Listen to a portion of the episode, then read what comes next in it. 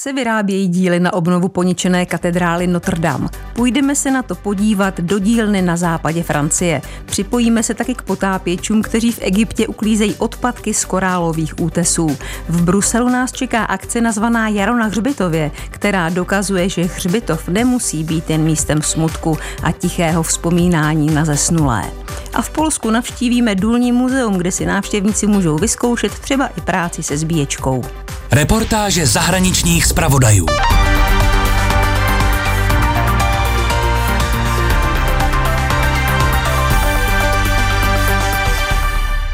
Když hořela pařížská katedrála Notre Dame, celý svět obletěly záběry padající dřevěné věže z 19. století. Její pád vyvolal silnou tlakovou vlnu, která zavřela obří dveře katedrály a uvěznila zasahující hasiče. 60 metrů vysoká věž se stala symbolem požáru i rekonstrukce katedrály. Od požáru uplynuly čtyři roky a řemeslníci už umístili základy nové věže a jak dodává zpravodaj Martin Balucha, tesaři na západě Francie teď vyrábějí její další části. Alors là, j'ai travaillé sur les finitions euh, Sebastian má v ruce dláto a všude kolem něj jsou piliny. V dílně v městečku Tuár měl na starosti výrobu dekorativních prvků na novou dřevěnou věž pařížské katedrály Notre Dame. Nemůžeme si dovolit chyby ani u těch nejmenších částí. Práce vyžaduje velkou zručnost, koncentraci a dostatek času. Když hořela pařížská katedrála, tak byl Sebastian v Indonésii a dokončoval inženýrské studium. Svou profesní cestu ale nakonec přehodnotil a vyučil se tesařem. Díky tomu se teď může podílet na historické rekonstrukci katedrály Notre Dame a přitom obdivuje zručnost řemeslníků v 19. století.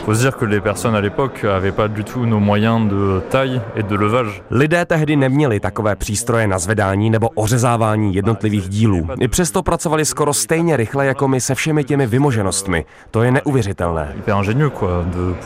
Na rekonstrukci katedrály padly tisícovky pečlivě vybraných stromů z celé Francie. Některé řemeslníci využili na stavbu krovů, jiné si tesaři sami vyhledávali na pilách, aby z nich mohli vypracovat další části věže. Upřesňuje Teoroš z dílny na západě Francie. Euh, Dokončili jsme zábradlí a 8 čtyřlístků, kterými bude procházet denní světlo do dřevěné věže. Některé dekorativní prvky plní důležitou strukturální funkci.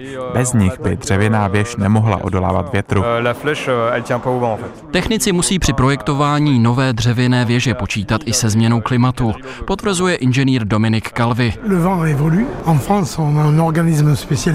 Vítr se mění. Ve Francii máme specializované výzkumné centrum, které předpovídá, že v následujících čtyřech stoletích vítr zesílí zhruba o 20% ve srovnání s 19. stoletím. Tím pádem se výrazně zesílí tlak na jednotlivé díly stavby. Inženýři vycházejí z archivních plánů, které po sobě zanechal architekt Viole Le Duc. Bez této dokumentace by bylo takřka nemožné ji postavit podobně. Práce a následné propočty komplikuje i použití čerstvého nevysušeného dřeva. Některým kusům dřeva bude trvat 25 až 30 let, než se stabilizují. Musíme ověřit a namodelovat všechny etapy, než dřevo přestane pracovat justement jusqu'à temps que le bois se stabilise. Na přestavbě katedrály se ve francouzské dílně podílí i dva američané, jeden z Bostonu a druhý z New Yorku. Aby se dostali až sem, tak museli splnit náročné výběrové řízení. Musel jsem doložit svůj životopis a přehled své práce, abych dokázal, že tu práci zvládnu dělat. Je hodně lidí, kteří by se chtěli zapojit do rekonstrukce Notre Dame. Hodně francouzů je víc než schopných vykonávat tuhle práci. Musel jsem dokázat, že můžu přinést cené zkušenosti. Američan Jackson Dubois pracoval na rekonstrukci katedrály Notre Dame už doma ve Spojených státech, kde pomáhal s přípravou krovů pro pařížskou katedrálu. Do Francie se dostal v květnu a zůstane tu až do července. Říká, že je to zkušenost, kterou se bude chlubit v následujících letech. Po zbytek života budu kolegům a přátelům říkat, že jsem se podílel na rekonstrukci dřevěné věže pařížské katedrály Notre Dame. No už abych si k tomu chystal vyprávění. Francouzský prezident Emmanuel Macron hned po uhašení požáru vytyčil ambiciózní cíl rekonstruovat katedrálu do roku 2024. Řízením prací pověřil Žána Louisho Georgelena. Francouzský generál Českému rozhlasu řekl, že Francie tuhle bitvu zvládne a katedrálu zpřístupní do konce příštího roku. Ze západní Francie Martin Balucha, Český rozhlas. Potápěči z Egypta a Evropy se dali společně do úklidu korálových útesů. Minulý týden je ještě trochu popohnal Světový den oceánu, který se slaví už více než 30 let. Sběr odpadků z třeba 20-metrové hloubky se stává součástí egyptské potápěčské etikety. A jde o hodně. Egyptské korálové útesy, kterým se ve své reportáži věnuje Štěpán Macháček, jsou světovým unikátem a nadějí na záchranu i těch ostatních, které ve světě odumírají. Člun zdejší nevládní organizace HEPKA vyráží jako každý den ráno z Hurgátské maríny Tentokrát ale není cílem jen monitoring chování výletních lodí. Dneska se jedou čistit přímo korálové útesy. Mustafa Abdallah tu sedí na přídi a velí dnešnímu výsadku podmořských uklízečů. Je to součást kampaně za úklid korálových útesů. Minulý týden jsme byli uklízet na severu Hurgády. Teď jedeme na útes zvaný Abu Ramada. Sejdeme se na místě s loděmi z potápěčských center, na kterých přijedou pomáhat potápěči dobrovolníci. Jsou to turisté, potápěči, ale i zaměstnanci a instruktoři místních potápěcích center. Na palubě je i instruktorka Jana Samcová, která žije v Hurgádě už dva roky. Ano, jo, je to takový můj koníček, dá se říct, protože já prostě miluju moře od jak živa a to je jeden z důvodů hlavních, proč jsem vlastně se přesídlila do Egypta. Takže kdykoliv mám možnost a pracovní povinnosti mi to dovolí, tak eh, se právě účastním těch akcí, nebo i sama, sama se aktivně prostě vydám eh, do vody a sbírám eh, odpadky. Tak a jsme na místě nad korálovými útesy u ostrůvku Abu Ramada. Jsou tady úvazy pro bezpečné kotvení lodí, aby nepoškozovali korály. I to je práce organizace HEPKA. Abdallah rozděluje skupinu a ukazuje, kterým směrem se kdo vydá. Potapěči se začínají soukat do neoprénů, připravovat lahve, oblékají si rukavice, protože mezi odpadky na dně může být cokoliv. Jana mi ukazuje, že nezbytnou součástí úklidu pod vodou je ostrý nůž. Postupně se všichni vrhají do vody, z lodi za nimi házejí pytle, do kterých budou potápěči sbírat odpadky.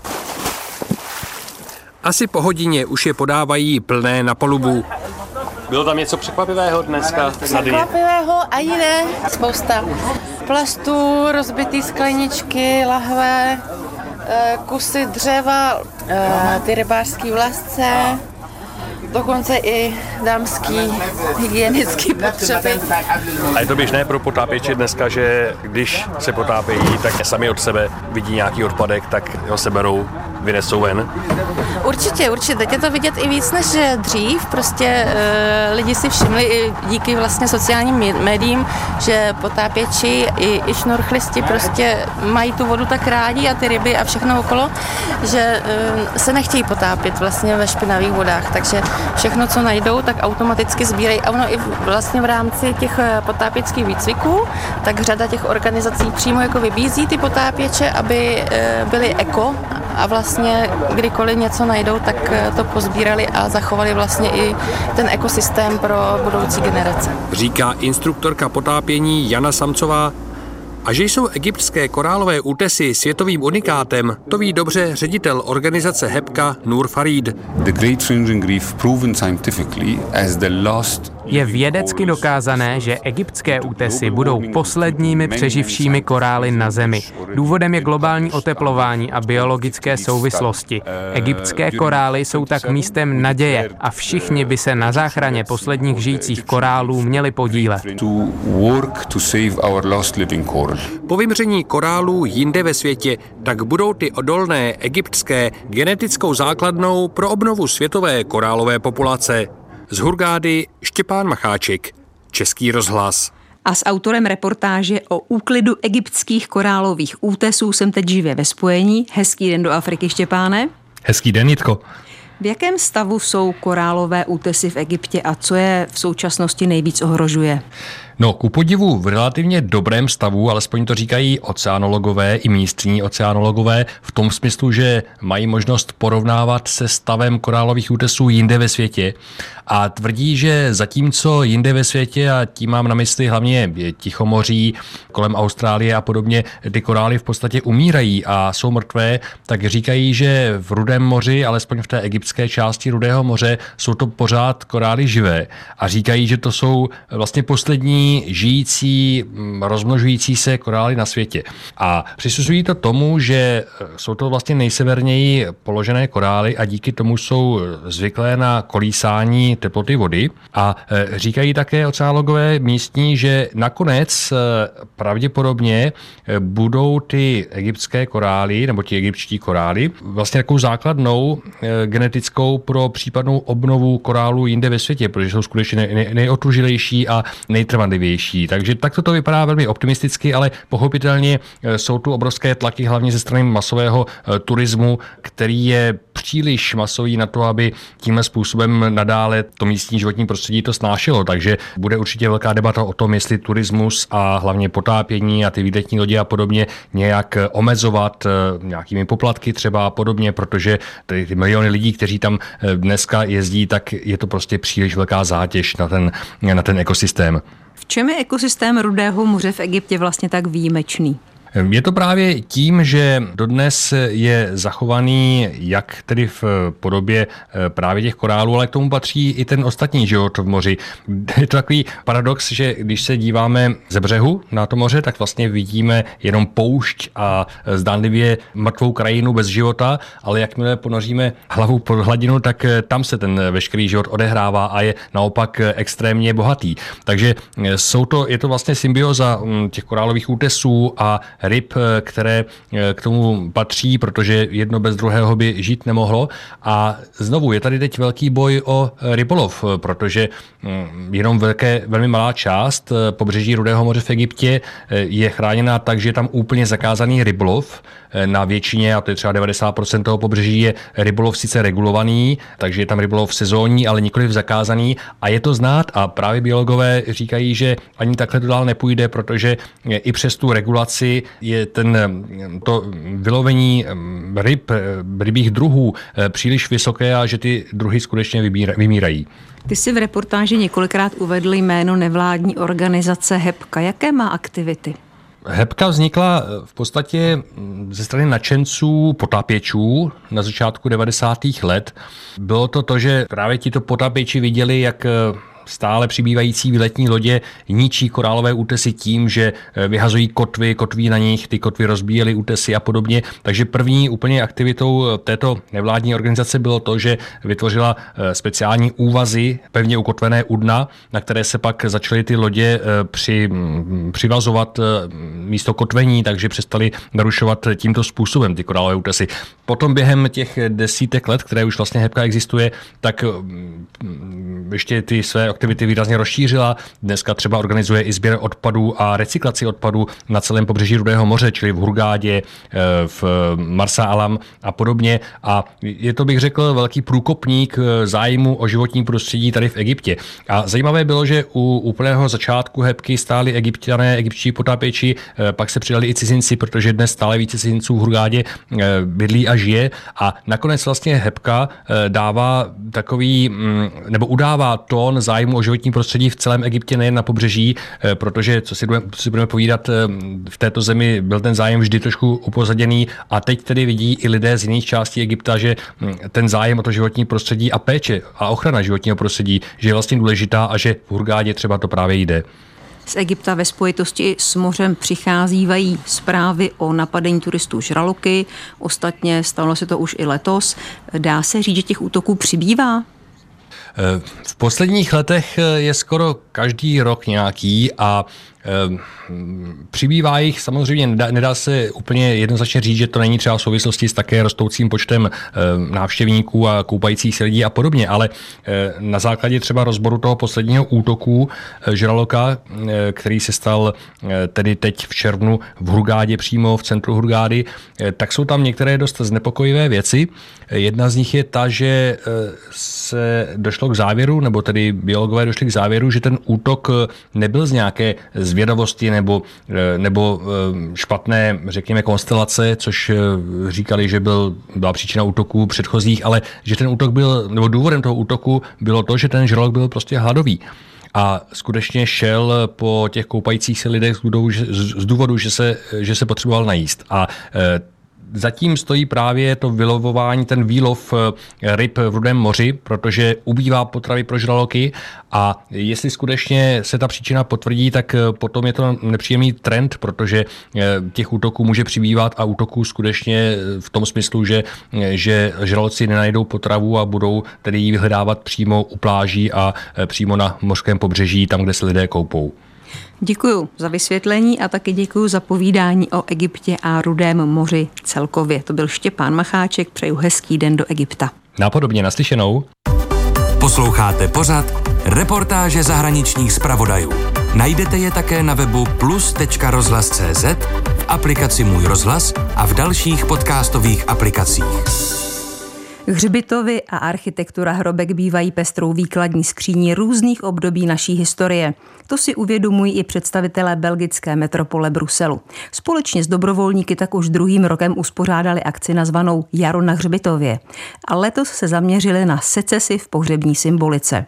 Na největším bruselském hřbitově tak návštěvníky čekali komentované prohlídky zpestřené vystoupeními básníků či hudebníků.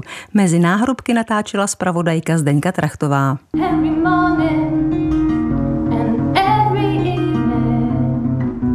Asi 20 lidí, pohodlně usazených v trávě mezi náhrobky padlých britských vojáků, si vychutnává hudbu Flair a Jonase.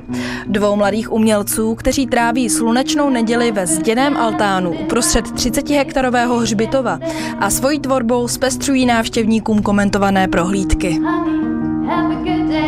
Hlavní roli tu ale dnes hraje průvodce Tom, Znalec hřbitovů, který nás provází a postupně ukazuje největší secesní poklady, které hřbitov skrývá.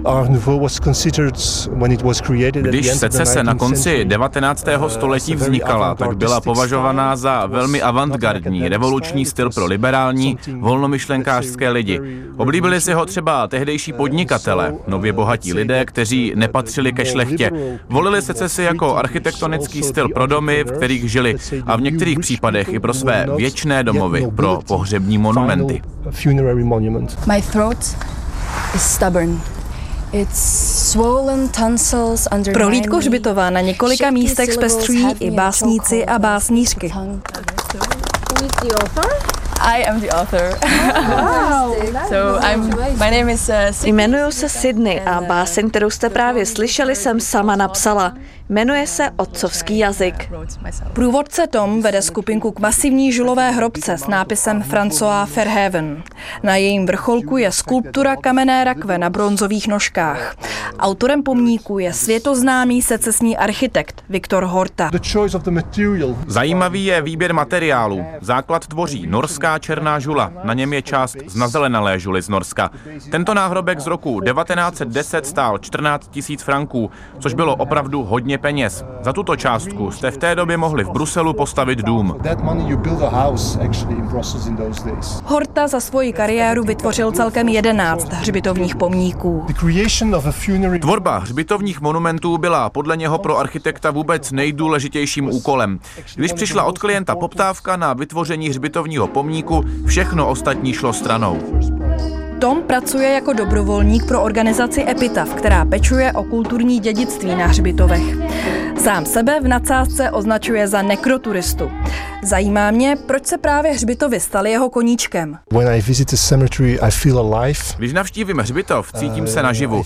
Myslím, že pak více rozumíte, co je podstata života. Jste konfrontován se svým osudem, který se týká každého z nás. Jednoho dne zemřeme, to je jisté. Myslím, že to musíte přijmout, uvědomit si to a respektovat to. A proč se organizace Epitaph věnuje údržbě hřbitovů? Nepečují snad lidé o hroby svých předků sami? Sledujeme, že čím dál víc pohřebního dědictví mizí a je ohrožené kvůli nedostatečné údržbě. Náhrobky jsou rozbité, zničené, aby se udělalo místo pro nové. Je zde nový druh umělecké a kulturní hodnoty, který v podstatě mizí. A zvláště v zemích, jako je Belgie, kde probíhá hodně kremací, tak celý koncept toho být pohřbený a co to znamená, v podstatě mizí. Lidé si mohou dle belgických zákonů pronajmout hrobové místo na 50 let. Pokud poté pronájem neprodlouží, připadá místo městu, které hrob může vyprázdnit, odstranit a místo přeprodat někomu jinému. Hrobkám na hřbitově v Evere to ale nehrozí.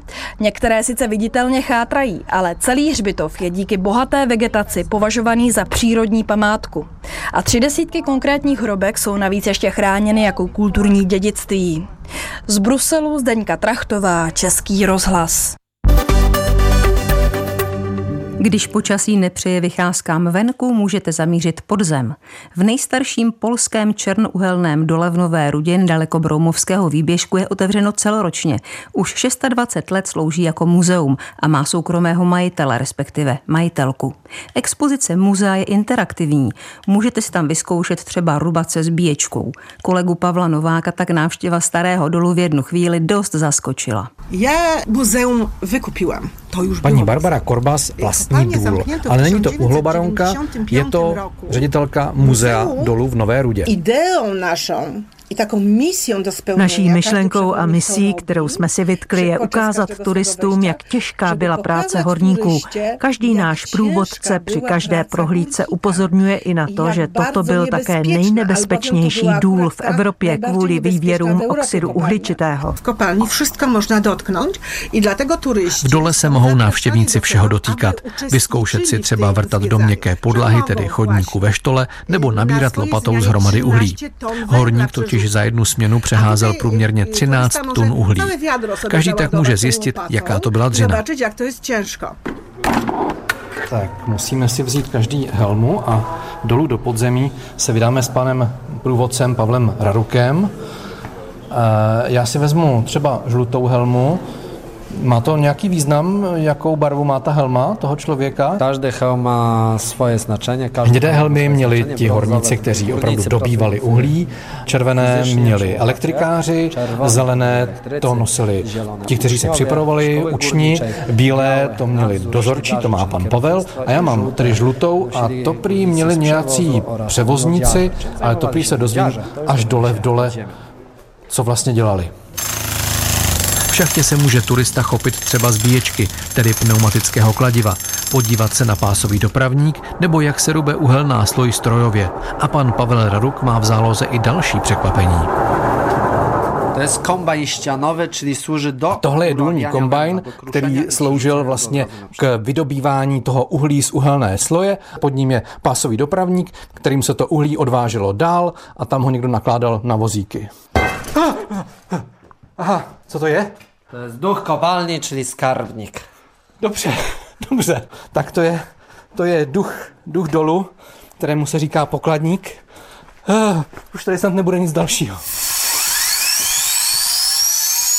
Už jen bezpečnostní pneumatická lampa, ve které vyrábí proud dynamo poháněné turbínkou na stlačený vzduch. Když se hadička s proudícím vzduchem třeba pádem kamení přeruší, nevznikne jiskra a důlní plyn nevybuchne. A nakonec přišlo i rozluštění záhady mé žluté helmy. V tom místě stojí tři kubelky, čili górnicze toalety. Mm-hmm. Tady dole, tady jsou takové tři jakoby popelnice, tady úplně v rohu. A to jsou hornické toalety, záchody a jak říká pan Pavel, tak eh, právě o ty se starali eh, ti horníci, kteří měli žlutou helmu. Takže já mám žlutou helmu. No výborně. Prohlídka v Polsku nejstaršího a v Evropě nejnebezpečnějšího dolu končí výjezdem žlutým vláčkem na povrch, kde se u kolejiště ještě naposledy s návštěvníky loučí důlní duch pokladník. Dojmy z exkurze jsou tak docela silné, protože trochu připomínala projížďku strašidelným zámkem. Z Nové Rudy Pavel Novák, Český rozhlas. A to byla poslední z reportáží dnešního pořadu. Hezký den s Českým rozhlasem Plus přeje Jitka Malá.